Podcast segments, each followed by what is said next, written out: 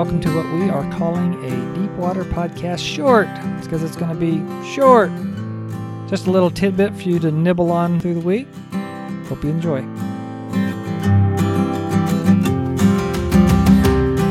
So I decided that every now and then we just have these thoughts, Dave or I, something that strikes us that we'd like to share, but it's not really a full episode worth. And so we'll just have some little shorts that we'll throw in from time to time.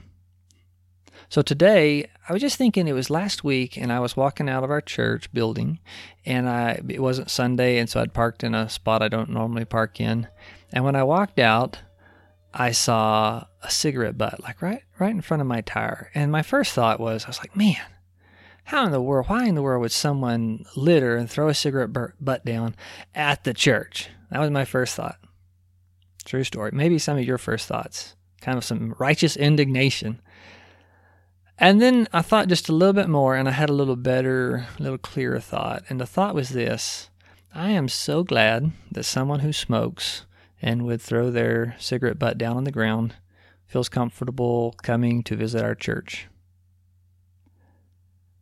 I know the church is not a place for everyone who's perfect, who toes all the lines and makes all the things right.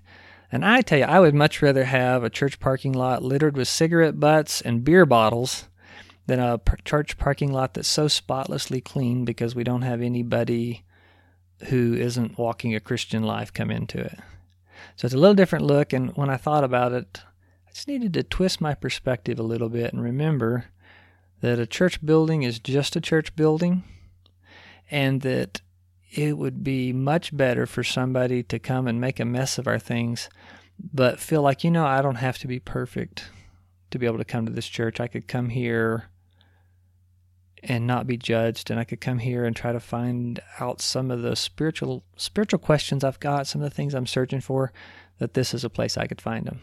So, that's my thought today. Next time you see a cigarette butt in your church parking lot, put a smile on your face and thank God that somebody that smokes cigarettes and throws them on the ground came into your building.